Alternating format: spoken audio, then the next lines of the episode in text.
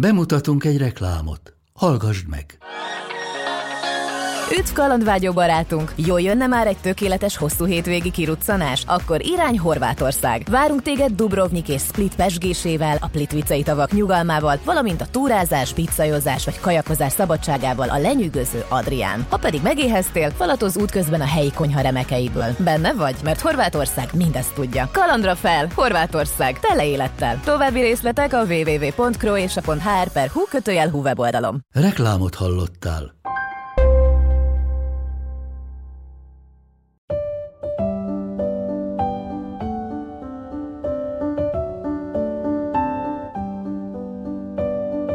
Budapest százötven éves, és ezt szeretnénk megünnepelni a mai adással, úgyhogy nincsen drámai intro, hanem inkább azt szeretném javasolni nektek, ha már mi jogilag itt most nem tudjuk megszólaltatni, hogy Ridler ezernyolcszázhetvenhárom című számát hallgassátok meg, ajánlom sok szeretettel mindannyiótoknak, még azoknak is, akik nem annyira kedvelik a rappet, ígérem tetszeni fog, és ezen kívül pedig podcastünk segédszerkesztőjével, Katona Csabával beszélgetünk egy kicsit fővárosunk elmúlt százötven évéről, és így kívánunk neki és minden budapesti lakosnak, de valahol minden magyarnak boldog százötvenedik évfordulót.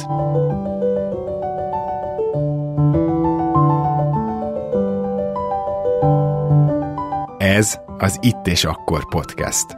Rédai Gáborral és az idők nagy kalandoraival. Amit mondunk, az történelem.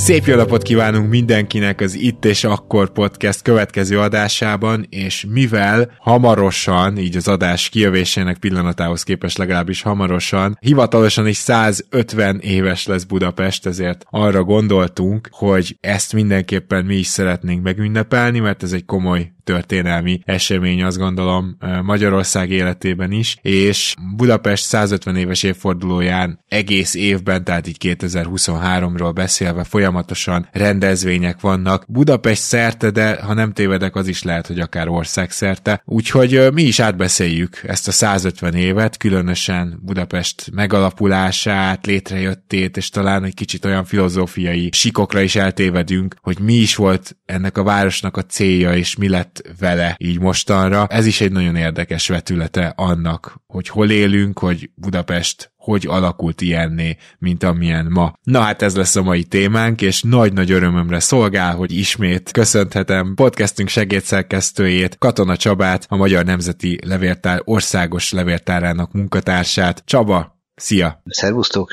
jó napot kívánok a kedves hallgatóknak! Na hát én azt gondolom, hogy mindenek előtt egy ilyen, rögtön egy filozófiai kérdéssel indítanék hozzád, mert hogy, ha jól tudom, akkor ugye Budapestnek a megalapulását ezernyolcszázhetvenháromra tesszük, tehát ez az ötlet, ez, ez megint csak jóval korábbi, és ugye volt már egy adásunk a, a reformkorról, és mi más lehetne a kiinduló pont most is, mint a reformkor? Valóban vissza kell menni a reformkorig, de igazából még tágabban is meríthetünk. Mindegy, persze se felejtsük el, hogy a Oszmán Birodalom csapatainak a kiűzését követően ezerhatszáznyolcvanhatban, amikor Buda vára felszabadult, és ezáltal a szemben levő Pest is felszabadult, egy soha nem látott városfejlődés vette kezdetét, elsődlegesen nem Budán, hanem Pesten. Ugye Pest fejlődésének nem képezte akadályát a Duna, illetve a hegy. Buda be van szorítva a hegyek meg a Duna közé. Pest esetében ez nem így van. Az alföldi síkság felé szabadon tud terjeszkedni a város. Arról nem beszélve, hogy fontos kereskedelmi útvonalá feküdt, ugye ráadásul ott volt a Duna, ami közlekedési és kereskedelmi útvonal is. Tehát igazából azt láthatjuk, hogy miközben Buda őrzi a maga előkelő voltát, igazából egy ilyen kisvárosias külleme is lesz ezáltal, nem tud ebből feltétlenül kiszakadni. Pest viszont fejlődik, és a reformkorra gyakorlatilag az ország gazdasági és társadalmi fejlődésének a motorja, mondhatni az ország szíve lesz. Ez azt jelenti persze, hogy így szét van tagolva úgymond a fővárosi funkció, főváros szót ne is használjuk ebben az időben, az országgyűlés Pozsonyban ülésezik, a kormányszervek Budán vannak, kereskedelmi és társadalmi és gazdasági fejlődés pedig Pest irányába mozdul el. Ugyanakkor teljesen nyilvánvaló, hogy ez a két város, és harmadikként ide sorolhatjuk Óbudát is. Igazából arra van úgymond predesztinálva, hogy előbb-utóbb egyesüljön. Csak hát ennek rengeteg akadálya van, mielőtt például a Láncidat felépítették volna.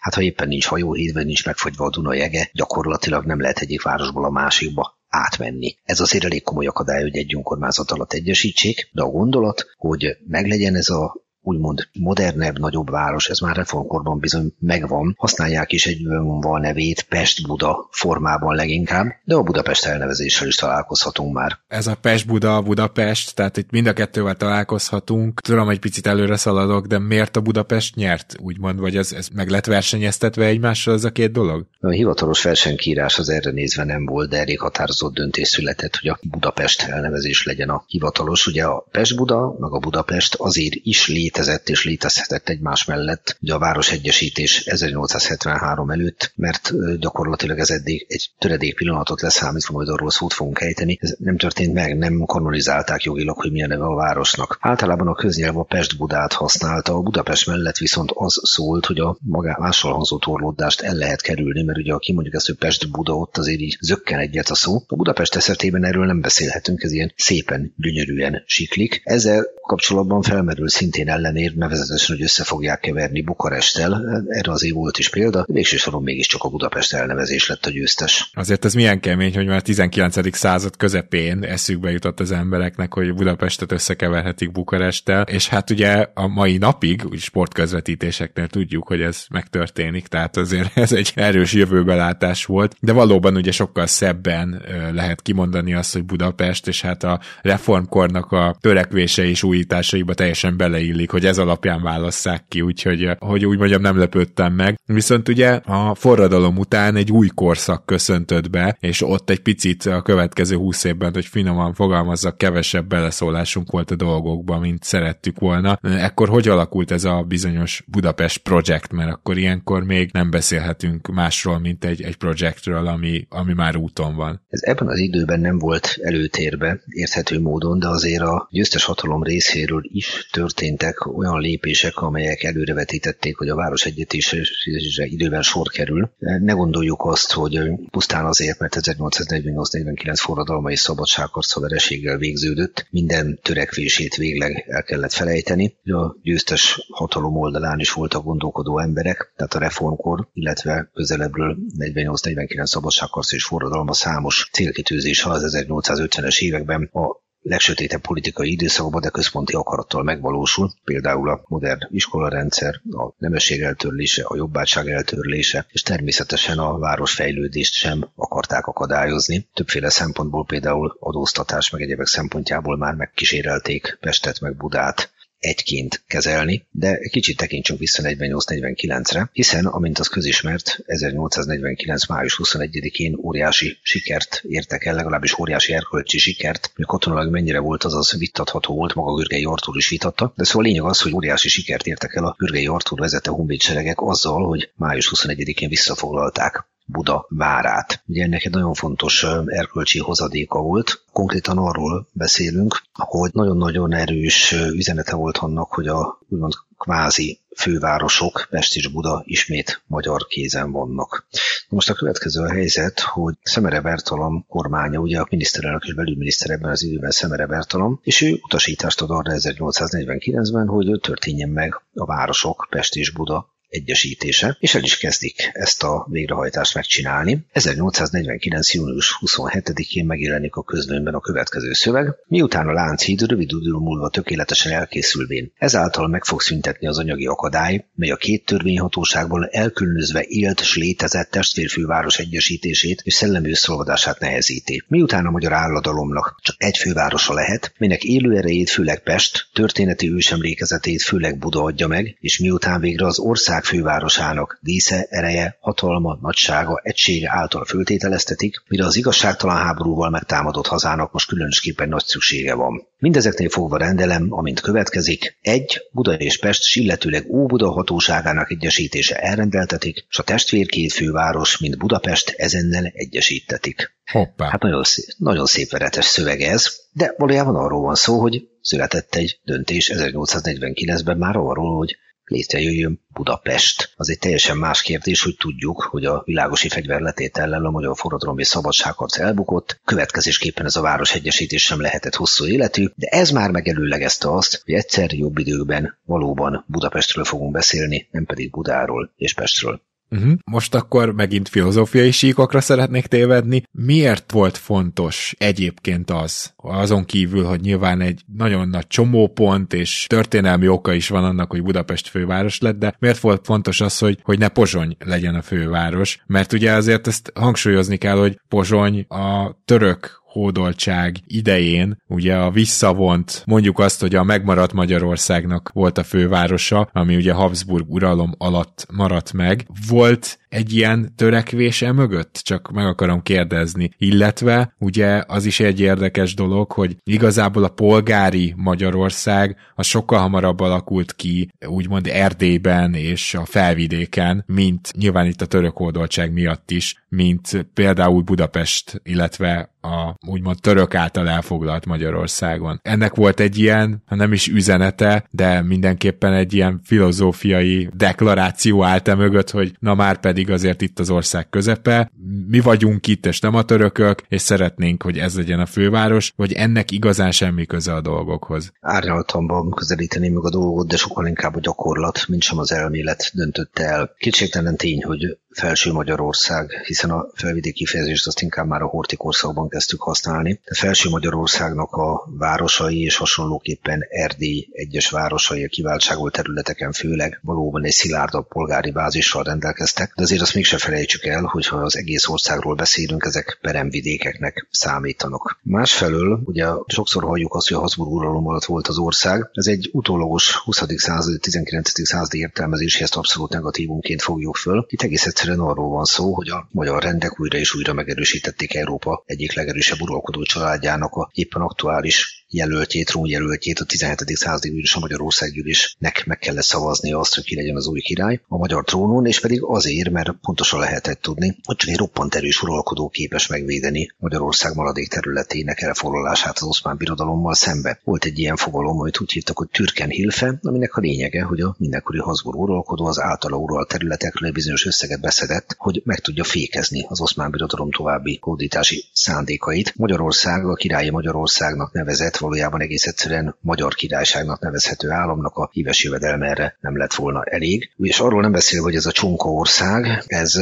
jogilag egy és ugyanaz az ország volt, tehát soha egyetlen magyar uralkodó, ebben az időszakban éppen a Habsburg-ház által adott magyar uralkodók nem mondtak le egy négyzetcentiméterről sem a Szent Istvánnak nevezett magyar királyság területéről, a Regnum Hungariae területéről. Tehát jól lehet, pontosan lehet tudni, hogy van egy oszmán vazallus állam Erdélybe egyfelől, másfelől van a hódoltság, ahol a tényleges uralmat a oszmánok gyakorolják, de jogilag egy darab egységes Regnum Hungariae, egy darab magyar királyság van, és ennek volt, hát ha nem is a fővárosa, de a koronázó városa és a országgyűléseknek otthont adó városa, Pozsony. Viszont ez megint csak peremterületnek számít olyan értelemben, hogy Pest-Buda az ország centrumában helyezkedik el, viszont nem elmélet, hanem a gyakorlat döntötte el, hogy Pestre koncentrálódjon előbb-utóbb a fővárosi funkció, illetve a tágabbról Budapestre. Egész egyszerűen az, amit az előbb említettem, hogy viharosan, dübörögve fejlődni kezdett ez a város a tizenhetedik század végétől, és gyakorlatilag eljutunk oda, hogy az ország kulturális, gazdasági, társadalmi fejlődésének a centrumává válik. Ráadásul ott vannak Buda hagyományai, plusz a kormányszervek Budán működnek, tehát igazából az ég egy a világon minden arra mutatott, hogy Pest és Buda vegye fel a modern főváros funkcióit, ne pedig Pozsony. Nem véletlen, hogy ezernyolcszáznegyvennyolcban ugye megjelenik a követelések között a évenkénti országgyűlés Pesten, ugye az tizenkét pont egyike, aha.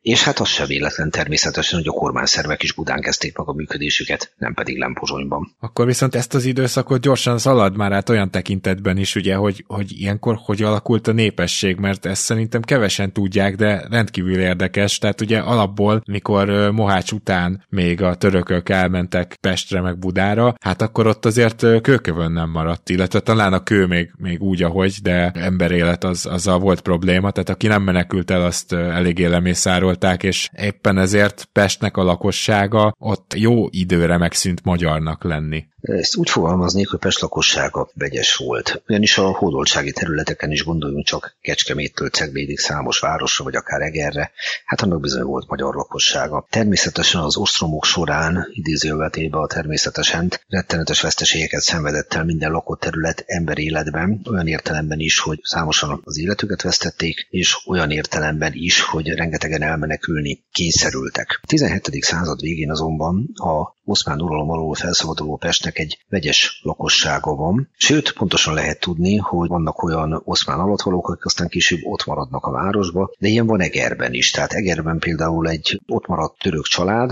Alli néven, ez már családnévként, vezetőként működött, egyebek mellett főbírót adott Egernek. Mert amikor ugye szóba jött, hogy neki úgymond haza kellene menni, Eger felszabadítása után a tizenhetedik század végén, hát akkor rengeteg olyan török család élt ott, akinek már az összes leszármazottja Egerbe volt, már a nagypapám nagypapája is, tehát hova menjek haza. És akkor kikeresztelkedtek és maradtak. Tehát ne úgy képzeljük el a dolgot, hogy egy fia magyar nem él a hódoltsági területeken, és ez igaz Pestre is, hanem rendkívül vegyes lakosság. Ez a vegyes lakosság számos irányból táplálkozik, megjelenik itt a délszláv elem, gondoljunk a Tabánra, Budán, vagy gondoljunk a Rácvárosra, Pesten. De alapvetően azt lehet mondani, hogy a tizenhetedik század végi Pest újra települő lakossága az döntően német anyanyelvű emberekből áll, Buda esetében ez pedig fokozottan így van. Csak ennek ne tulajdonítsunk túl nagy jelentőséget. A német olyan közvetítő nyelv szerepet töltött be ebben az időben, mint korábban a latin vagy napjainkban az angol, és igazából az, hogy ki milyen nemzetiségűnek vallotta magát, vagy pontosabban ki minek vallotta magát, az nem függött össze feltétlen, sőt, csak nagyon lazán az anyanyelvvel vagy a származással. Ha tehát valaki a pesti vagy a budai németeket megkérdezte, hogy ők mik, akkor az nem volt kérdés, hogy ők magyarok, az más kérdés, hogy vagy beszéltek magyarul, vagy nem. Aha.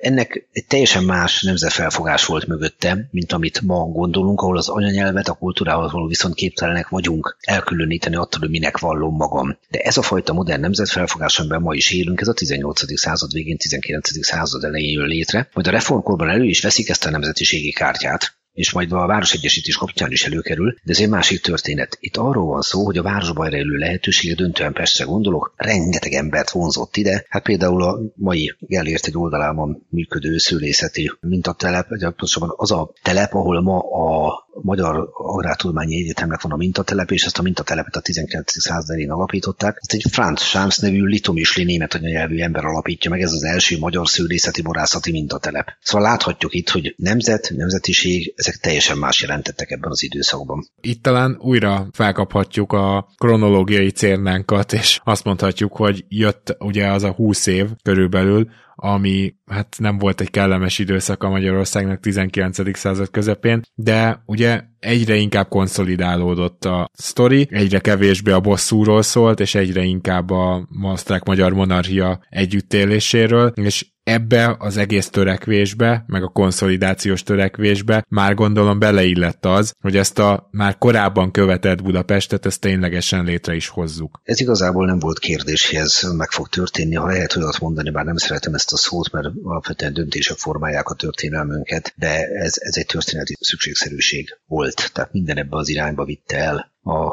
ország fejlődését, hogy előbb-utóbb ez a főváros ebben a formában, ahogy ma ismerjük, hogy Budapest megszülessen. Ehhez természetesen kellett a kiegyezés létrejötte. Ugye a kiegyezésre való törekvés az a kezdetektől jelen volt, de kellett hozzá némi nemű idő. ezernyolcszázhatvanegyben egyszer már összeült a magyar országgyűlés, de az a kísérlet az kudarcot szenvedett, dugába dőlt, ellenben a ezernyolcszázhatvanötben összehívott országgyűlés már eredményesnek bizonyult ebben a tekintetben is, ezernyolcszázhatvanhéttől beszélhetünk ugye a kiegyezésről, ami igazából kompromisszumok, jogi és morális megegyezések szövevényes láncolatát jelentette. Nem lehet igazából egyetlen dátumhoz kötni a éven belül, tehát nem véletlenül szoktuk így emlegetni, hogy kiegyezés ezernyolcszázhatvanhét, nem pedig egy konkrét dátum, mert sokkal nehezebb egy dátum révén megragadni ezt a folyamatot. Hogyha mégis kell ilyet mondani, akkor hát az talán Ferenc József koronázása lehet. Ugye ez egy nagyon érdekes történet, hogy Ferenc József lett, amikor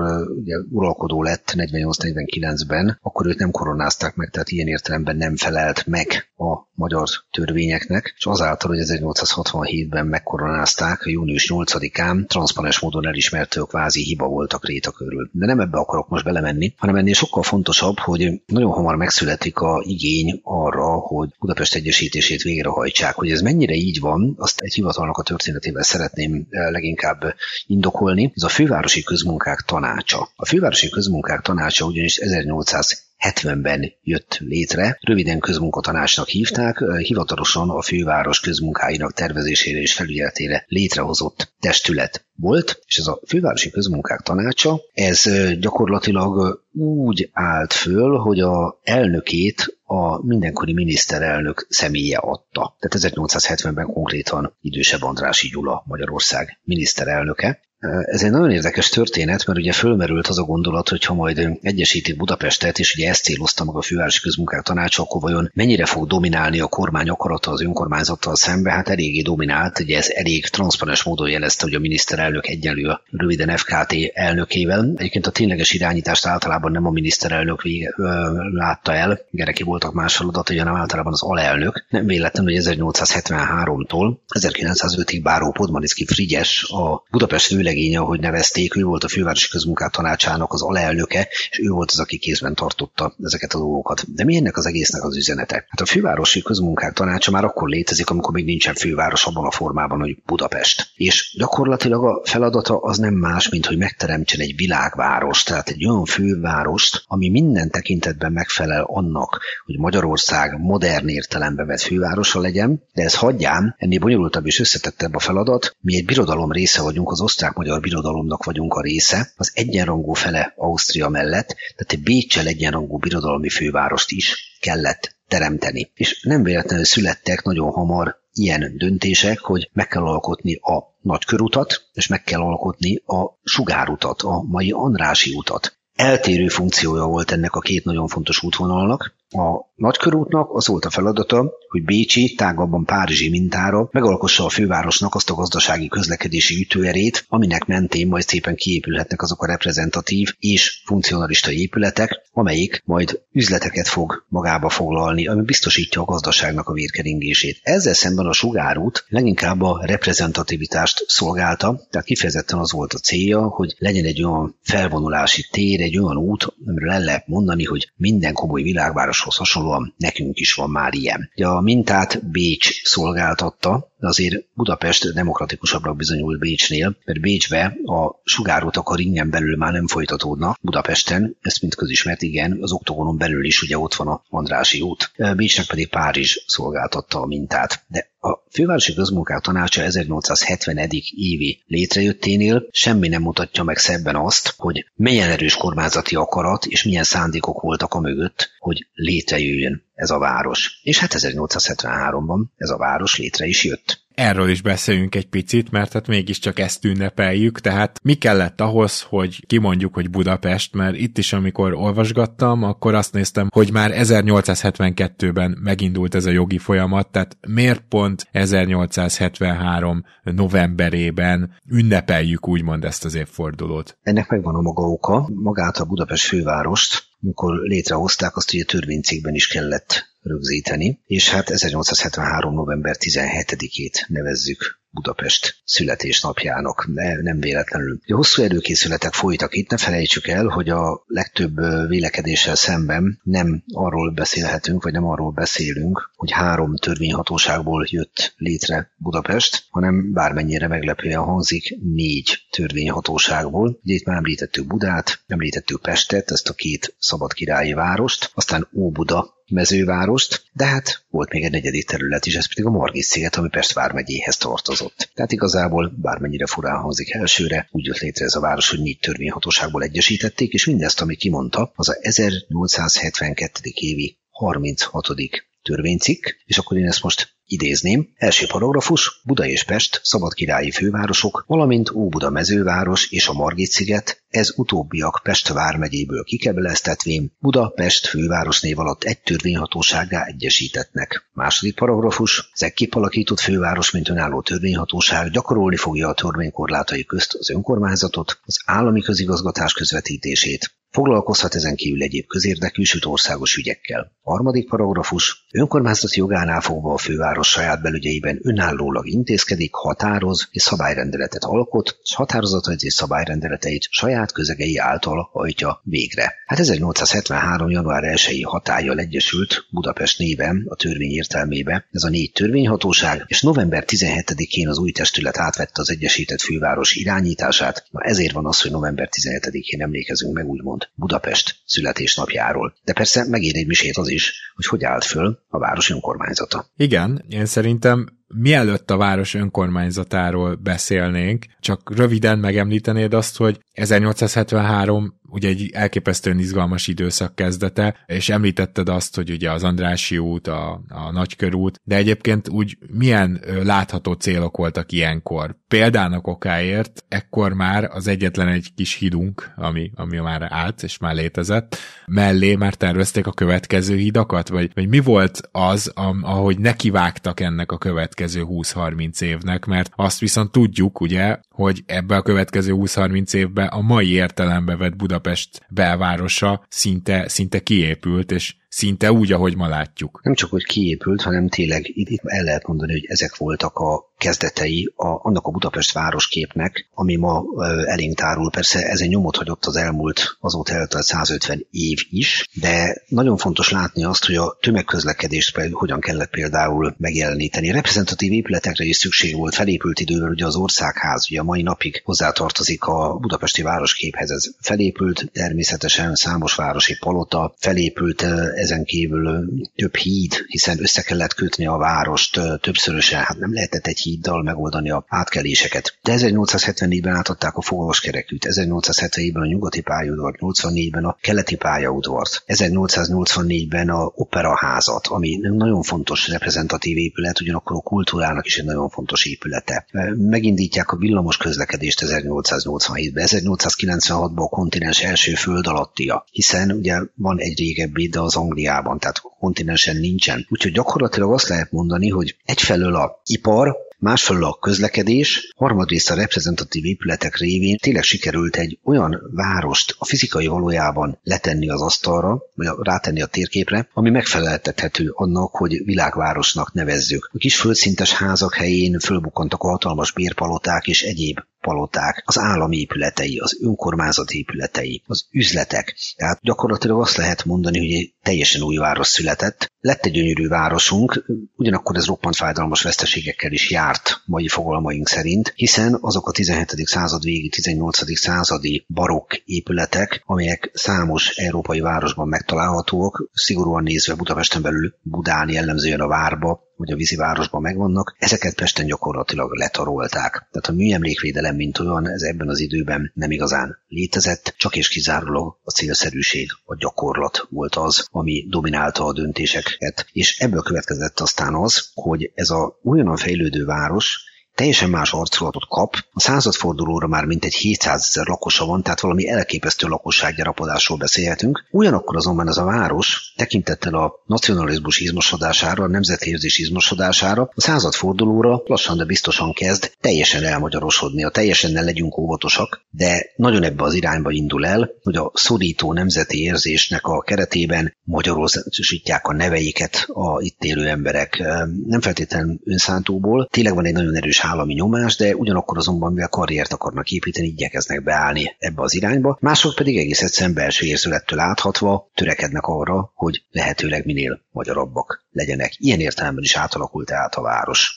És hát ugye arról ne is beszéljünk, hogy ugye ennek a húsz-harminc, sőt mondjuk a ezerkilencszázhúsz-harmincig nézzük, akkor akár ötven-hatvan évnek a stílus irányzatai, például ugye a szecesszió, ezért aztán meg is határozzák a mai városképet is. Nyilván mondjuk a, vannak bizonyos nagyon modern, nagyon új épületeink, ami nem illik ebbe bele, de összességében Budapest képe azért ezekből az építészeti stílusokból áll, mert hát ilyenkor épült ki, úgyhogy ez is azért utólag is egy nagyon meghatározó dolog. A polgármestert említetted, és nagyon kíváncsi vagyok arra, hogy itt a polgármesternek a, a szerepe az mi volt, illetve hogy jön ide a főispán. Ez egy nagyon sajátos helyzet, mert akkor, amikor létrejön az osztrák-magyar monarchia, akkor ez a modernnek nevezhető állam részben nemzetiesítő, nacionalizáló törekvéseket fogalmaz meg, tehát induljunk el a tizenkilencedik század nagy hevülete a nemzeti érzés jegyében abba, hogy úgymond magyarrá tegyük Magyarországot, ne felejtsük el az ország lakosságának több mint ötven százalékát nem a magyar tekinti az anyanyelvének. Ennek korábban nem volt jelentősége, a modern korban azonban lett. Most ennek a következményeibe, a negatív és pozitív visszacsatolásaiba most nem menjünk bele, mert nem erről szól a podcastnak ez a része, de érdemes megemlíteni. Másfelől ez egy modernizáló törekvést is jelentett, de tele volt az ország középkori eredetű kiváltságolt területekkel, a Jászkun hármas kerület, a Székely-székek, a Hajdú kerület, a Barcaság. Nyilvánvaló volt, hogy ilyet nem lehet fenntartani a modern államba, tehát ezernyolcszázhatvanhétben már nem rendi államban élünk, hanem polgári államba, meg kell teremteni a jogegyenlőséget, ez azt jelentett, hogy az ország területét egységesen vármegyékbe szervezték, a vármegyék élén pedig ugye ott áll a főispán. A főispán az az ember, aki a hatalmat, az államhatalmat képviseli lefelé, és az alispán pedig az, aki úgymond a helyi erőket fölfelé. Ezt most nagyon egyszerűen fogalmaztam meg, de a lényeg mégiscsak ugyanez. De ez most, bocsánat, a mai megfelelője ennek az országgyűlési képviselője a területnek, és a polgármestere a városnak, mondjuk? Nem, semmiképp se így lássuk a dolgot. Alispán az lényegében, ha a mai dolgoknak akarom megfeleltetni, akkor a megyei közgyűlésnek a feje. A főispán pedig az a kormányhivatalnok, aki a megyénél képviseli az államot. Ó, Tehát értem, így, értem. Így, így mondanám a dolgot. Kivételt egy esetbe tettek, ez a corpus separatumként működő olasz és délszláv lakosok által dominált Fiume, ami jogilag Magyarországhoz tartozik, de hát ez ugye ott van Horvátországba beékelve. Itt megengedélyezték egyebek mellett azt, hogy olasz legyen a törvénykezési nyelv, hiszen a délszláv fölénytől félő helyi olasz fiumeieket igyekeztek abba az irányba, az, azzal magukhoz édesgetni, hogy megengedték nekik ezt, de még abba is belementek, hogy a polgármestert Podestának hívják. A Podestát egy Triest városától, ami a monarchiának volt a kikötője, míg Fiume ugye Magyarországnak, ugye mai nevén Rijeka, onnan vették át ezt a mintát, hogy Podestának hívják, véletlenül se szindákulnak, mint az olasz városokba. Ez egy kivétel volt. Na most a másik kivétel viszont az pontosan Budapest volt. Budapesten ugyanis fölmerült, hogy hát ugyanúgy működjön ebbe a hatalmas városban az önkormányzat, mint ahogy a vármegyéknél, hát legyen egy főispán, és akkor legyen egy polgármester. Na ez az, ami kiverte a biztosítékot. Tehát egy Budapest lakosai, mert Pest, Buda és Óbuda lakosai, de hívjuk inkább egyszerűen így, hogy Budapest lakosai, úgy voltak vele, hogy hát itt a tizenkilencedik század derekán a városi autonómiába megengedni egy ilyen avítas, múltba tekintő elnevezést, oda nem illő elnevezést, mint a főispán, ez teljességgel nonsens, ez egyszerűen a, a városi önállóságot, a puszta elnevezés csorbítja, és ebből következett az, hogy végső soron sikerült kiharcolni, hogy Budapestnek ne legyen főispánja. Na de hát akkor milyen legyen? És akkor így született maga az a döntés, hogy Budapest vezetőségét alapvetően, idézélve a vezetőségét, mert ennél árnyaltabb a történet, három pozíció betöltője adta, lett Budapestnek főpolgármestere, lett Budapestnek polgármestere, és lett Budapestnek alpolgármestere. És akkor ez viszont, bár nevében más volt, de megfeleltethető volt a vármegyei rendszernek, hiszen a főpolgármester az nem más pozíciót töltött be, mint amit a főispán a vármegyéknél, ő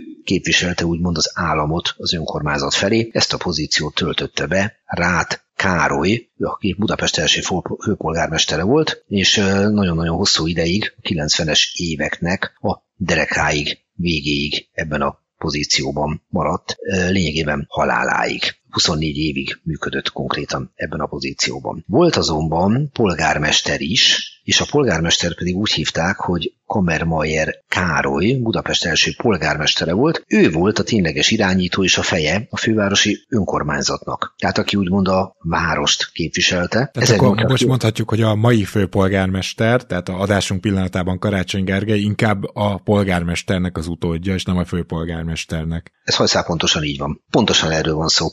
És egy nagyon érdekes dolog ez, hogy ezernyolcszázkilencvenhatig volt pozícióba, egy évvel később Abbáziában, a mai Opatiában halt meg, és volt neki egy alpolgármestere is, őt pedig úgy hívták, hogy Gerlóczy Károly, tehát már megint egy Károly, három Károlyról beszélünk, és Gerlóczy Károly is ezernyolcszázkilencvenhétben halt meg, tehát tulajdonképpen egy ilyen szűk negyed évszázadra a három Károly határozta meg Budapest fejlődését, tehát Ráth Károly, Kamermayer Károly és Gerlóczy Károly. Meg se kérdezem, hogy mi volt a legnépszerűbb férfi név az ezernyolcszázötvenes években.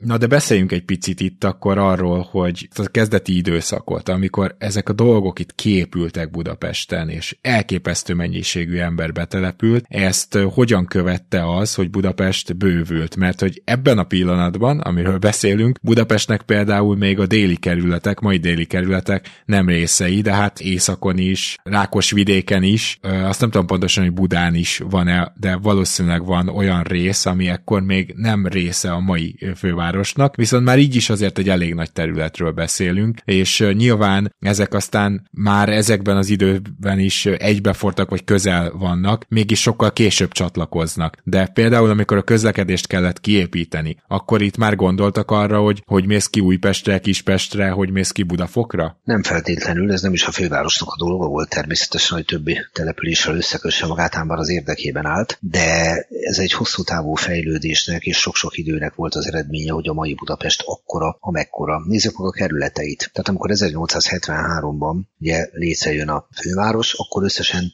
tíz kerülete van. És ugye a Duna jobb partján Buda és Óbuda, itt van az első kerület, ez lényegében a várat, a Tabánt és a Krisztinaváros foglalta magába. A második kerület, ami a országútat, ez nagyjából a mai Margit körút és környék és a Víziváros, és végül a harmadik kerület, ez Újlak és Óbuda. És akkor ott van a Duna bal partja, egyszerűen fogalmazva Pest, a negyedik kerület az akkor nem Újpest, hanem a belváros, az ötödik kerület a Lipótváros, a hatodik a Terézváros, a hetedik az Erzsébetváros, a nyolcadik a Józsefváros, a kilencedik a Ferencváros, a tizedik Kőbánya. Azért látjuk, hogy bizonyos számok és elnevezések ugye a mai napig léteznek. De azt is látjuk, hogy voltak változások. És hogy a város fejlődött, és az agglomeráció egyre inkább kezdett vele egybenülni, hát így születtek meg azok a döntések, hogy új kerületeket fognak létrehozni. ezerkilencszázharmincban a tizennyolcadik törvénycikk némiképpen módosította a kerületi beosztást. Két kerület létrejött Budán, illetve kettő létrejött Pesten. A tizenegyedik és a tizenkettedik kerület ekkor alakult meg Budán. Lényegében az első kerületet osztották tovább, a tizenegyedik kerület ezerkilencszázharmincnégyben, a tizenkettedik ezerkilencszáznegyventől működött. Pesten pedig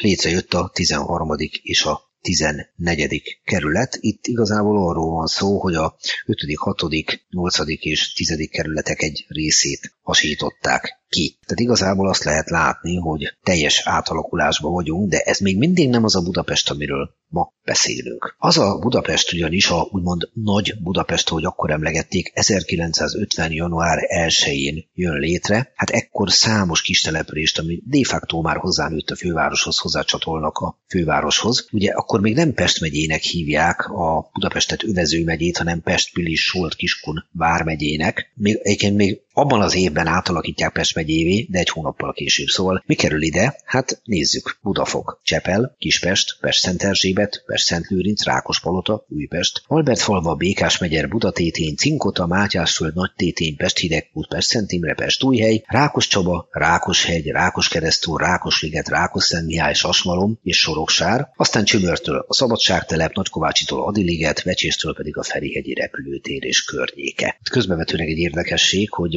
Pest-Hidegkút kapcsán szokták mindig fölvetni, hogy miért hívják Pest-Hidegkútnak, ha egyszer a budai oldalon van, és erre viszonylag egyszerű választ lehet adni, mert Pest megye területén volt, tehát a Pest megyei Hidegkút ezt jelenti, azért oh. nem budai Hidegkút.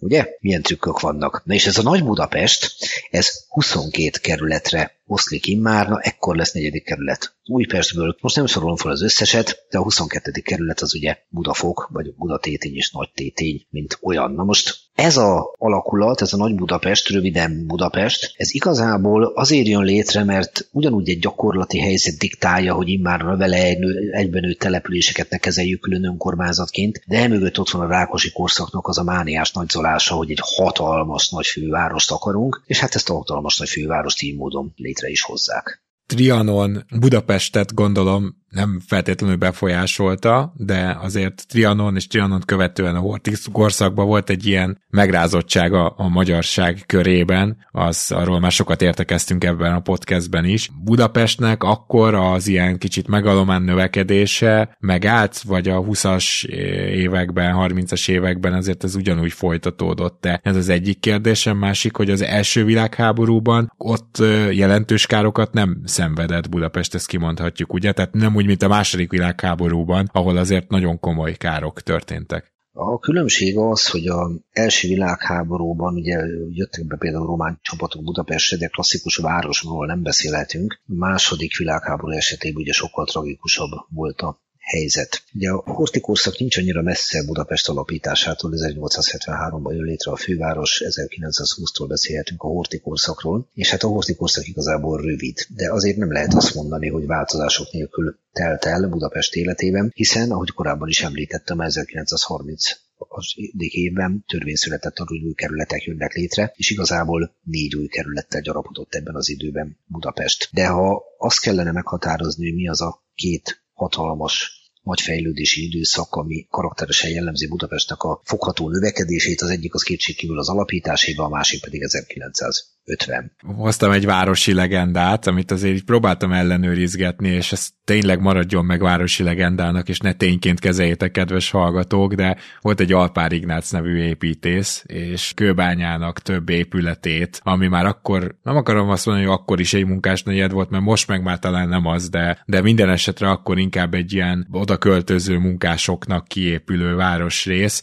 Hát elég funkcionális és meglehetősen csúnya épületek voltak ezek, és állítólag az alpári szavunk innen ered. Na most egyébként, ha az ember felcsap egy etimológiai szó, ö, szótárt, akkor meg az, azt fogja mondani, hogy Alpár községből ered, és pont ugyanaz a, a szó mögött az értelem, mint amikor ma azt mondjuk, hogy mucsai, vagy mucsaröcsögei, csak hogy Alpár tényleg van, meg létezik, tehát hogy gyakorlatilag egy ilyen meghatározhatatlan, hogy honnan jön az alpári szavunk, de van egy ilyen városi legenda, ami szerint egy építésznek a csúnya épületeiből. De hát nyilván ezer meg ezer ilyen városi legendája van amúgy Budapestnek, ami minden bizonnyal több közülük még a mai napig is a tizenkilencedik század fordulójára eredeztethető. Még egy dologról akartalak kérdezni, mert hát nekem az egyik ilyen nagyon kedves része Budapestnek az a Wekerle telep. Hát ugye ez akkor épült még ki, amikor ez nem volt Budapest, mert ugye ma Kispesthez tartozik, és Kispest akkor még nem volt Budapesté. A Wekerle telep az egy külön történet. Ugye a Wekerle telepet, mint olyat, azt ugye Wekerle Sándor többszörös magyar miniszterelnökről nevezték el, és kétségkívül Kispesthez tartozó területen építették ezt föl. De ugye jól lehet, akkor Kispest még nem tartozott Budapesthez, de azért arról is nehéz elfeledkezni, hogy de facto gyakorlatilag ott volt a főváros tövébe. Ugye a huszadik század hajnalán vagyunk, ezerkilencszáznyolcban, amikor Wekerle Sándor miniszterelnök kezdeményezésére, aki egyébként pénzügyminiszter is volt egy rövid ideig, megvásárolták egy Sárkány nevű család birtokát, és ekkor kezdődtek ezek a építkezések. Most az tehát, hogy de jure Budapest volt, vagy de facto Budapest volt, ez igazából ebből a szempontból nem volt komoly jelentősége. Azt viszont el lehet mondani, hogy a ezerkilencszáznyolcban alapított Wekerle telepet ezerkilencszázötvenben csatolták Budapesthez. De ez egy korszerűen kiépített kis telep volt, és onnan azért nem volt nehéz bemenni Budapestre. Tehát gyakorlatilag, ha valaki ott élt, azt lehet, hogy de jure nem, de de facto budapestiként lehetett kezelni. És akkor például ebben az irányban, amit ma Üllői útként ismerünk, ezt gondolom, ezek a sugárutak egy idő után már meghaladták Budapest határát, mint ahogy egyébként a mai napig is nyilván technikailag valamilyen szinten egy sugárút folytatással megyünk ki mondjuk Pomázra, vagy szóval, hogy, hogy ezek azért most is láthatóak az agglomeráció irányába is. Ezek jóval korábban meghaladták, ősi útvonalakról beszélünk, például a mai Kossuth Lajos utcát, azt valamikor a hatvani utcának hívták, és a mai Asztória helyén állt a hatvani kapu. A mai Kálvin tér helyén, ahol ugye egyébek mellett a Üllői út is beérkezik, ott volt a Kecskeméti kapu, és ugye a mai napig ott van a Kecskeméti utca is, mint elnevezés, illetve ott van a Váci út és Váci Váci utca, Csomai Vörösmarty térnek a, azon részén, ahol beletorkolnék a Váci utca, ott volt valamikor a Váci kapu. Ezek az ősi útvonalak nem a fővárosból indultak ki, hanem úgymond a fővárosba vezettek, de hát persze ez botorság, mert önértelemben mondom ezt, hogy botorság, hogy egy út, hogyha elfelé vezet, visszafelé is vezet. De az, hogy az utak túlmutatnak a főváros határain, az nem azt jelenti, hogy a főváros tovább építette az utakat, hanem azok utak jóval korábban léteztek, mint hogy Budapest ebben a formában létrejött volna. Ezek igazából Pestre irányuló kereskedelmi útvonalak voltak, és egy része folytatódott a városfalakon belül, ugye a Hunyadi Mátyás féle a Kiskorút nyomvonalán megtalálható városfalakra gondolok, egy része pedig értelemszerűen ezen kívül volt, ahogy a város gyarapodott, e sugárutaknak egyre nagyobb része lett a főváros része, a többi pedig a fővároson kívül maradt. A Váci utcát emlegetted, és arról külön meg szerettelek volna kérdezni, mert hogy ugye ez lett a Bécsnek is van ugye a Mária Hilfenstrasse-ja, meg, meg Párizsnak, és minden nagyobb városnak megvan ez a nagyon híres sétáló utcája, ami a mai napon általában a lehető legdrágább üzletek odaköltözésével hát hozható összefüggésbe, és minden esetre egy presztízse van. Ez a Váci utca, ez, ez mindig is ez a Váci utca volt? Az egyik legfontosabb utca volt, de ugye ne felejtsük el, hogy a reformkori Pest, benyúlhiszebb az időben, az ugye jóval kisebb volt, mint ahogy ma gondolunk erre. Hát nagyjából a klasszikusan vett Pest város az a, a Kiskorút nyomvonaláig húzódott. Más kérdés, nagyon hamar elkezdett kialakulni ilyen külvárosi terület ott körülötte. És az, hogy ez a néhány meghatározó utca, ami Pest belvárosában található, az előkelő utcának számított, ebben semmi meglepő nincsen. De nagyon jellemző, hogy a török hódoltság után ezerhatszázkilencventől Lipót utcának, Leopold Gasszénak hívták, hogy az uralkodó nevére visszautalva, majd egy részét kezdték Váci utcának hívni, de viselte a főutca, vagy a Hauptgasse nevet is egy szakasza. Ez egy más kérdés, egy kisebb része pedig, ez elég biztosan azért ma már, a Szarka utca és a Vámház körúti déli szakasza, a Tyúk utca, Hühnergasse néven is ismert volt. De ezt a utcát igazából a fekvése, a szorosan vett belvárosi fekvése, az előkelő volt, az szinte predesztinálta arra, hogy egy frekventált utca legyen. Ezt félve kérdezem meg, és a véleményedre is kíváncsi vagyok, nem csak a történészre benned, hogy mekkora kárt tett a kommunizmus Budapest látképében. Nyilván a második világháborúról kéne először beszélnünk, az jó nagy kárt tett, csak utána az újjáépítések egy része már a kommunizmusra esett nyilván, és emellett pedig nyilván a, a kommunizmusnak a, az építészete, az aztán a következő negyven évet azt alaposan meghatározta. Tehát, hogy mennyivel lett ettől más Budapest? Itt van egy nagyon sajátos dolog, az nevezetesen, hogy egy város az élő embereknek a lakhelye, és az élő embereknek az érdeke nagyon gyakran ütközik a történeti értékek megőrzésével. Ezzel ma is lehet találkozni, tehát meglehetősen sűrű szerepel a hírekben az, hogy százötven-kétszáz éves épületeket mentesítenek a műemléki védettség alól, majd pedig toronyház emelkedik a helyükön.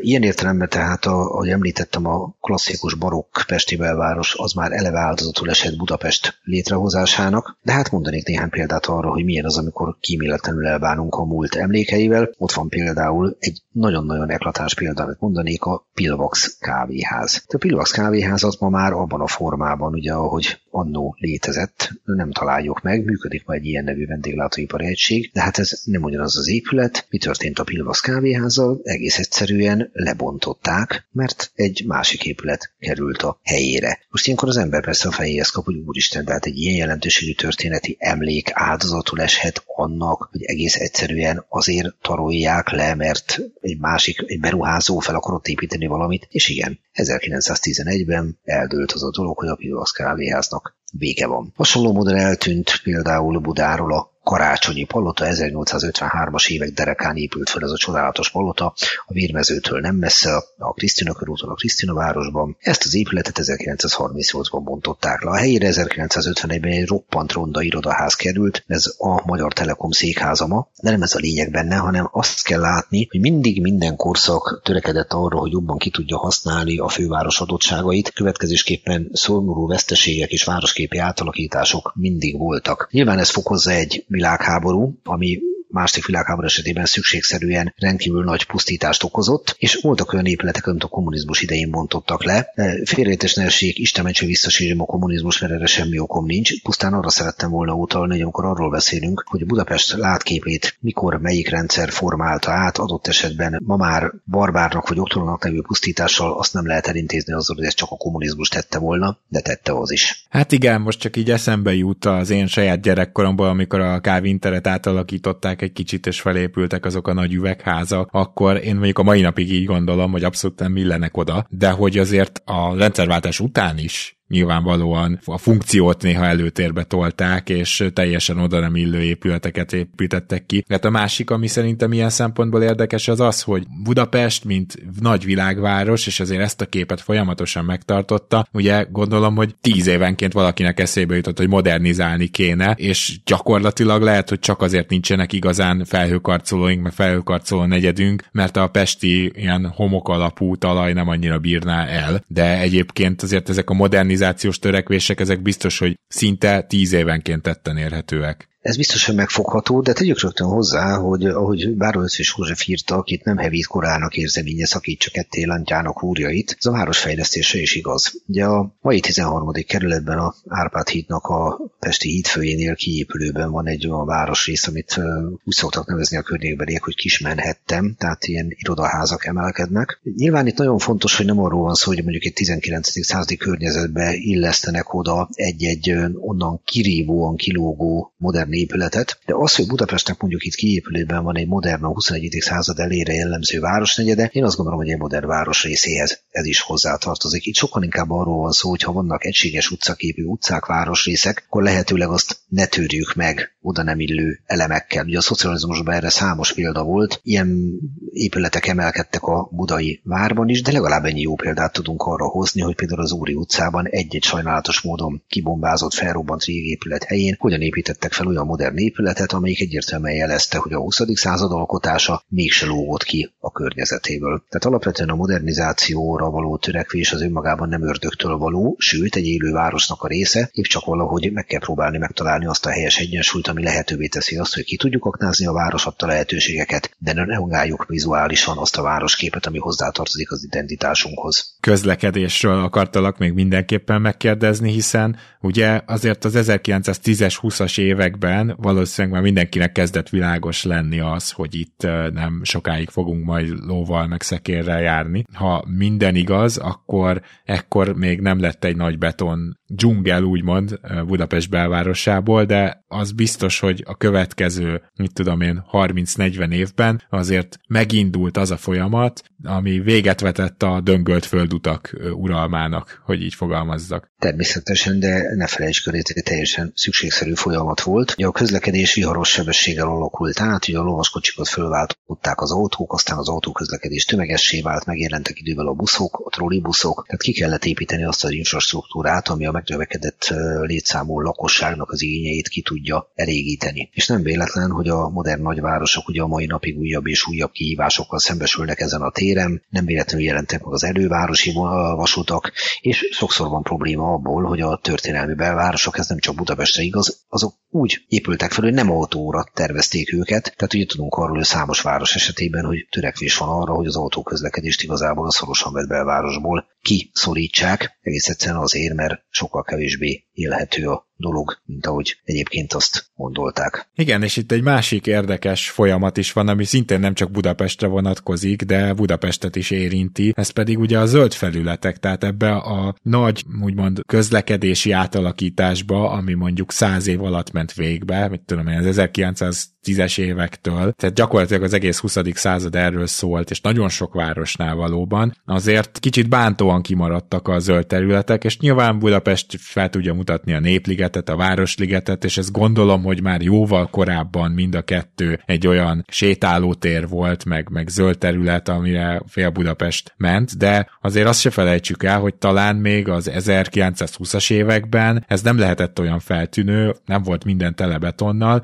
viszont mondjuk egy nyolcvanas évekre meg már kicsit ilyen smog nagyváros lett Budapest. Tehát, hogy gyakorlatilag Azt akarom tőled kérdezni, hogy az van-e, hogy most a környezetvédelemnek az új hulláma az-e, ami igazán követeli a városoktól, hogy legyenek zöldek, vagy itt olyan tervezők és polgármesterek voltak, akik kihagyták ezt a számításból a huszadik században? Annyira nem hagyták ki. A városi közparkokra mindig volt igény, hadd mondjak néhány egyszerű példát Budapest esetében. Népliget, Városliget, Vérmező, Városmajor. Tehát ezek a hatalmas beépítetlen területek nem véletlenül maradtak meg ilyen zöld mezőként a városok utcaszerkezetének szövetén belül, de említhetnénk akkor egy igazi Budapesthez mérten is hatalmasnak nevezhető világváros, New Yorkot, ugye ott van a Central Park, és még hosszan sorolhatnám, vagy például a New Yorki könyvtár mellett a Bryant Park. Tehát egyszerűen fogalmazva arról van szó, hogy igény mindig volt arra, hogy zöld terület maradjon a városon belül is. Pestiek nem véletlenül jártak a korábbi évszázadban rengeteget Budára, illetve még a tizenkilencedik században is, úgyhogy mindig is terveztek ilyen területeket. Az más kérdés, hogy a huszonegyedik században erre különösen nagy igény van, de hát szerencsére az elődeink ebben a tekintetben is azért felelősséggel voltak. Tehát akkor itt azt mondhatjuk, hogy azért vannak olyan világvárosok, amik sokkal nagyobb bajban vannak zöld területekkel, mint Budapest. Ez abszolút mértékig elmondható. Tehát Budapestnek, a megnézzük így a területét, akár egy repülőről vagy bárhonnan, láthatjuk azokat a zöld felületeket, amik szerencsére nem most jöttek létre, hanem mindig, idézőjelben mindig is részei voltak a városnak. Talán még a Ferihegy az, amit szerintem így Budapest százötven éves történelméből nem hagyhatunk ki, még akkor is, hogyha igazából utólag csatolták hozzá, de nyilvánvalóan az, hogy ez egy repülőtér, az azért az ezernyolcszázhetvenhármas alapításnál talán még nem volt annyira alapvetés. Minden esetre azért ma ugye Ferihegy az, ahova megérkeznek a turisták, és Budapest, gondolom, mint turista látványosság, ha nem lett volna a kommunizmus, már sokkal korábban, hogy is mondjam, csak a, a legerősebb része lett volna ilyen szempontból a Balaton mellett Magyarországnak, de, de az is biztos, hogy a Ferihegy egy óriási, gigantikus terület, és ennek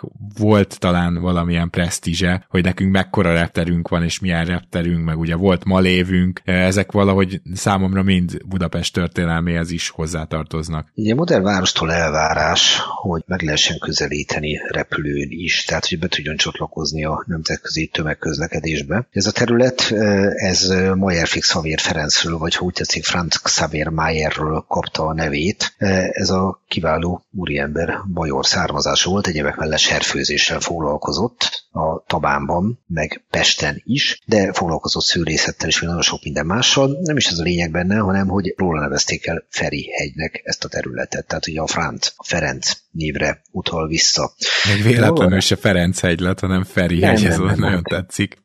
Ugye gondoljunk a Ferencváros a foci csapat elnevezésére, ugye a Fradi, az a Frant névnek, ugye a Frantstadt, tehát ez volt a neve az uralkodóra elnevezett Ferencvárosnak, ugye Ferenc császáról nevezték ezt el, és a Fradi az a Francnak a becéző változatából, a Frádlből változott idővel Fradivá. Tehát ugye ez, ez így működik. De ne felejtsük el Ferenc Józsefet is, hányszor emlegették Ferenc Józskaként, ugye? Tehát nyilván igen, nincsen ebbe semmi meglepő, hogyha ezt a dolgot megnézzük. Na most, a, ami a Ferihegyi repülőtérnek a előzményeit illeti, vagy azt, hogy ez hogyan jött létre, ezt általában a szocialista időszakhoz szokták kötni, de azért ez korábban elkezdték már tervezni az itteni repülőteret, harminckilenc és negyvennégy között került sor a első építkezésekre, tehát már a horthy korszaknak úgymond a vége felé. Az más kérdés, hogy a munkálatok ugye megszakadtak a második világháborúban, illetve hát károkat is szenvedett ez a terület, de gyakorlatilag ezerkilencszáznegyvenhét negyvennyolc körül már egyértelmű volt, hogy a polgári forgalom számára megnyitják, és hát nagyon érdekes dolog az, hogy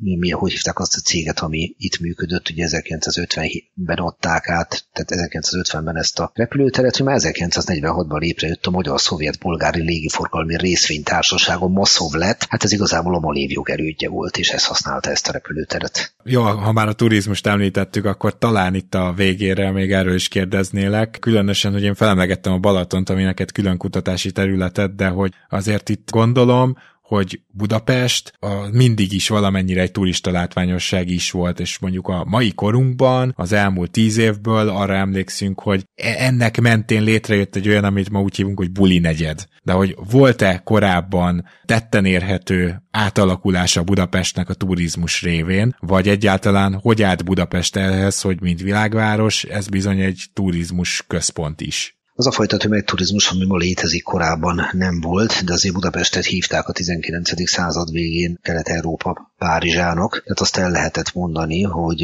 a világvárosi funkciónak ilyen tekintetben is megfelelt, kedvelt célpont volt, de semmiképp se ezt a mai tömegturizmust képzeljük el. Viszont rengeteg olyan ember volt, aki az illegális szórakozások miatt kereste föl, tehát mulatozni járt ide, prostituáltokhoz járt ide, úgyhogy egy elég összetett és bonyolult dolog az, hogy egy város mivel tudja vonzóvá tenni magát a külföldről érkező látogatók előtt. Most a turizmus kapcsán is jutott eszembe a Balaton, tehát hogy Budapestet azért gondolom össze kellett kötni a főbb akár belföldi, akár külföldi turisztikai központokkal, és hát például ugye az em hetesnek a, a megépülése, ami korábban nem ilyen állapotú autópálya volt, mint amin ma megyünk egyébként, tehát hogyha valaki visszanéz archív felvételeket, ahogy ott a Trabantok meg Warburgok döcögnek, az ma nem nevezhető autópályának, de minden esetre ugye ez is elindult, és hát ma azt mondjuk, hogy az ország egy kicsit vízfejű, vagy hát Budapest központú, tehát hogy gyakorlatilag Budapestről kiindultak ezek az autópályaépítések, és ez nagyban hozzájárult azért gondolom ahhoz, hogy ma, ma ennyire urbanizálódó Magyarországról beszélünk, ennyire vízfejű Magyarországról beszélünk,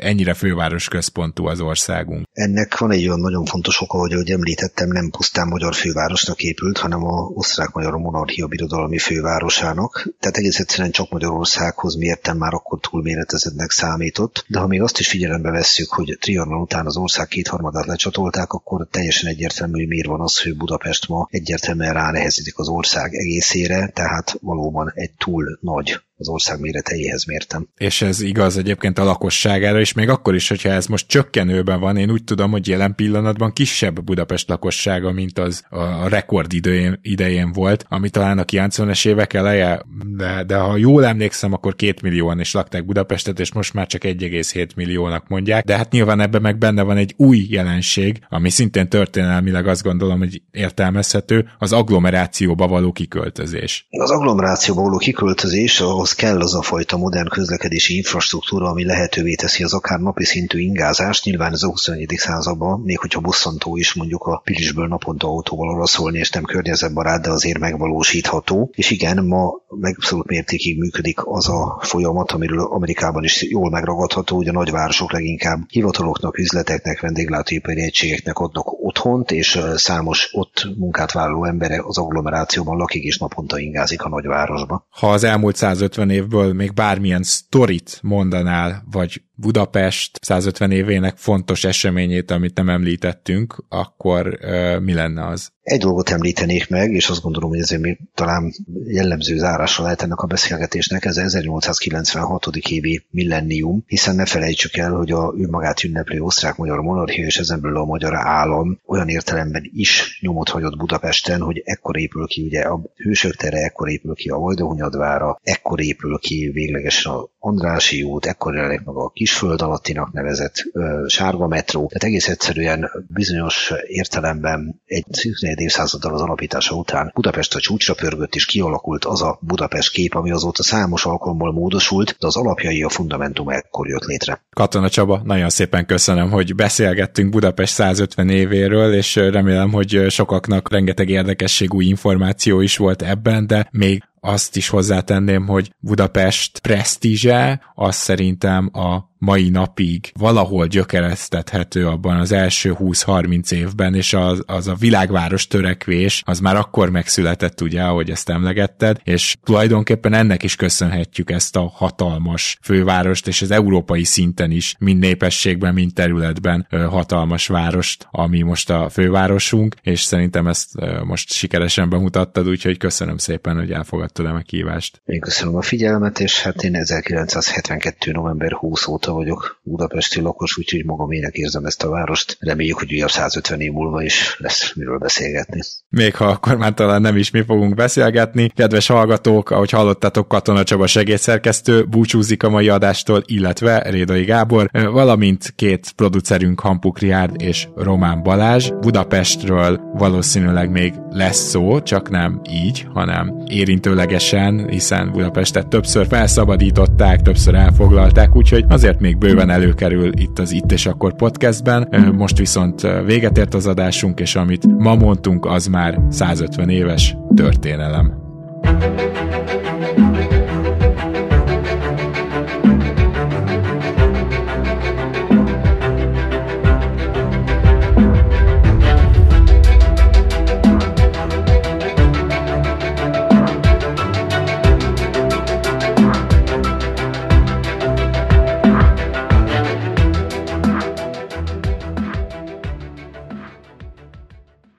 Ez egy Béton Podcast.